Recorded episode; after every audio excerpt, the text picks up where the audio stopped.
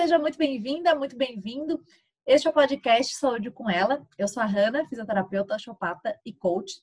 E hoje, meu insight, eu vou falar sobre saúde emocional e inteligência emocional. Basicamente, é, dentro da saúde emocional, existe um componente muito grande de inteligência emocional.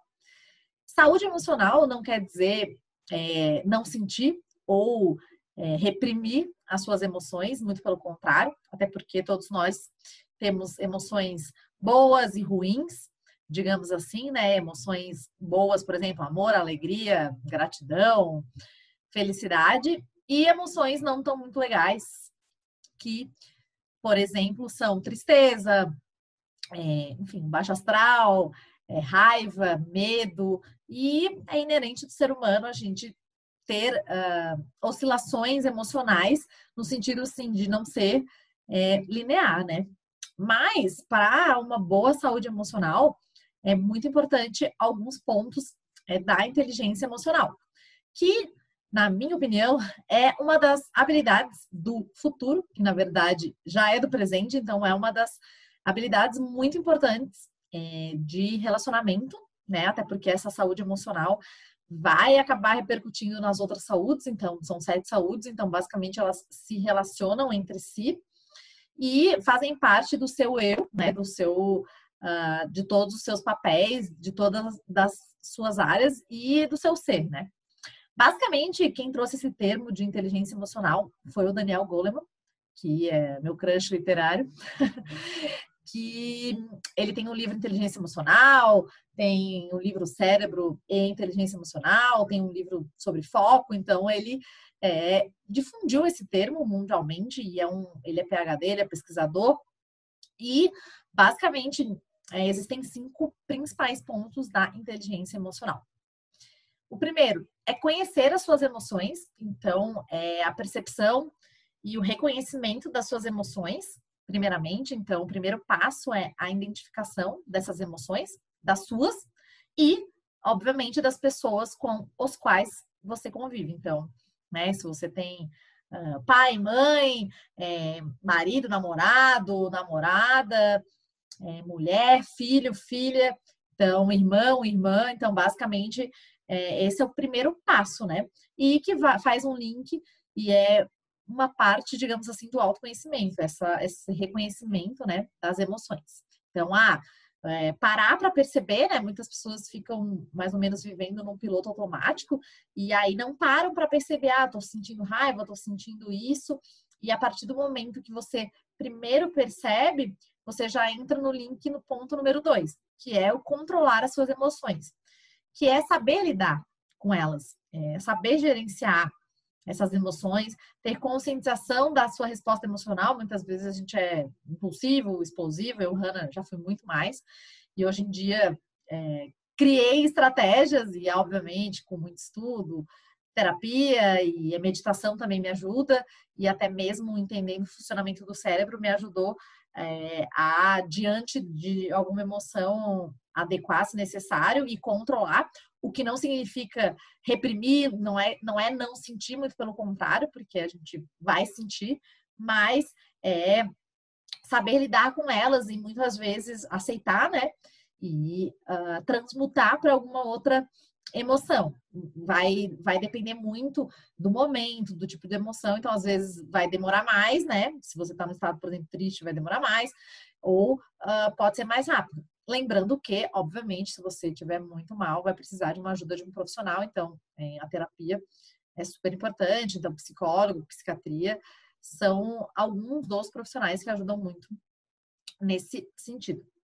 O terceiro ponto da inteligência emocional é a automotivação. Então, a capacidade de se automotivar, que é de redirecionar dentro uh, de si, digamos assim, um sentimento, encontrando motivos é, para você alcançar os seus objetivos. Então, é, encontrar esses motivos internos, né? Esses porquês internos que eu falo dentro de si para algum objetivo, seja ele objetivo relacionado com alguma saúde, seja ele objetivo de vida pessoal, uma meta que você tem, alguma questão relacionada com o trabalho. Então, basicamente, essa capacidade de se automotivar é muito importante numa inteligência emocional. Obviamente que tem profissionais que lhe ajudam nesse caminho, e eu sou uma delas, então, assim, é, nessa, é, nessa questão, assim, né? Com ferramentas, enfim, né, nessa parte de autoconhecimento. Porém, você tem que ser uh, sua, o seu próprio, a sua própria coach, o seu próprio é, e a sua própria motivador. Então, é, por mais que existam muitos profissionais que ajudem na, na sua jornada, você precisa ter essa, essa automotivação que venha mesmo é, de si. Então, encontrar é, estratégias para se manter automotivado. É claro que né, isso não quer dizer que você vai estar 100% ah, do tempo é, automotivado. Tem altos e baixos, né? Eu acredito que, como tudo, na vida não, não é linear, então, assim, é, não vai ser todo dia que você vai encontrar essa automotivação. Então, muitas vezes você vai realmente precisar ser disciplinado, mas sim é, faz parte da sua inteligência emocional você ter automotivação. O quarto ponto é empatia. Então, é, a, o ato de se colocar no lugar do outro e olhar sem julgar, né? É, sem julgamento prévio, a gente tem a tendência, e eu me incluo, de, de rotular ou de julgar, né? Principalmente uh, o que não, o que está diferente da gente, né? Obviamente que hoje em dia eu sou uma pessoa muito menos julgadora, mas é, a gente tem essa tendência como seres humanos mesmo. E eu acho que é, tentar entender o que levou a pessoa a agir daquela forma, mesmo que você tenha feito de maneira diferente, e realmente se colocar no lugar do outro é uma característica que faz parte da empatia e que também é uma das qualidades e das habilidades que, para mim, também tem muito a ver com qualquer profissão que você queira exercer e mesmo para sua vida, a empatia é fundamental.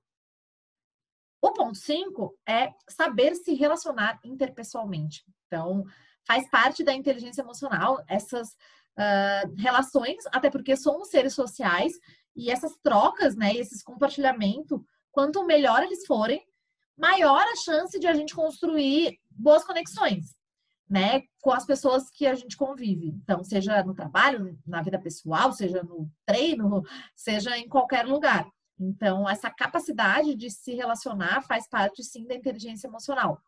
Então, basicamente, esses são os cinco principais pontos é, de inteligência emocional que o Daniel Goleman coloca e que eu também acredito que são super importantes e que fazem parte da saúde emocional. A saúde emocional engloba o aspecto de ser inteligente emocionalmente, mas acredito que é muito mais que isso. É olhar, né, para essa parte emocional, né? Olhar para os seus sentimentos, para as suas sensações, justamente identificando, justamente sabendo lidar, encontrando automotivação, sendo empático né? E mesmo sendo empático com você mesmo, né? Muita gente é, se cobra muito e eu sou uma pessoa que me cobro muito e às vezes eu é, passei a mudar para como se uma amiga minha me falaria, né? Ou como uma outra pessoa. Porque muitas vezes é muito fácil, às vezes, dar conselho para o outro e na hora de fazer para a gente, a gente acabar se cobrando. Então, empatia é, e não julgamento também é, de você mesma, de você mesmo. E, é claro, essas relações, né? Saber se relacionar. Então, basicamente, essa é a saúde emocional. Então, eu vou colocando aqui vários pontos é, da saúde. Resolvi começar aqui no podcast pela emocional, é, porque da física já tem bastante questões da saúde física. E é isso. Espero que tenha ajudado esse insight, espero que tenha feito sentido, espero que funcione você começar a perceber é, as suas emoções, a entender o quanto a parte emocional acaba repercutindo no seu ser e no seu eu como um todo. Beleza? Nos vemos no próximo episódio, onde temos uma convidada muito massa. E é isso. Beijo de luz com muito amor. Tchau.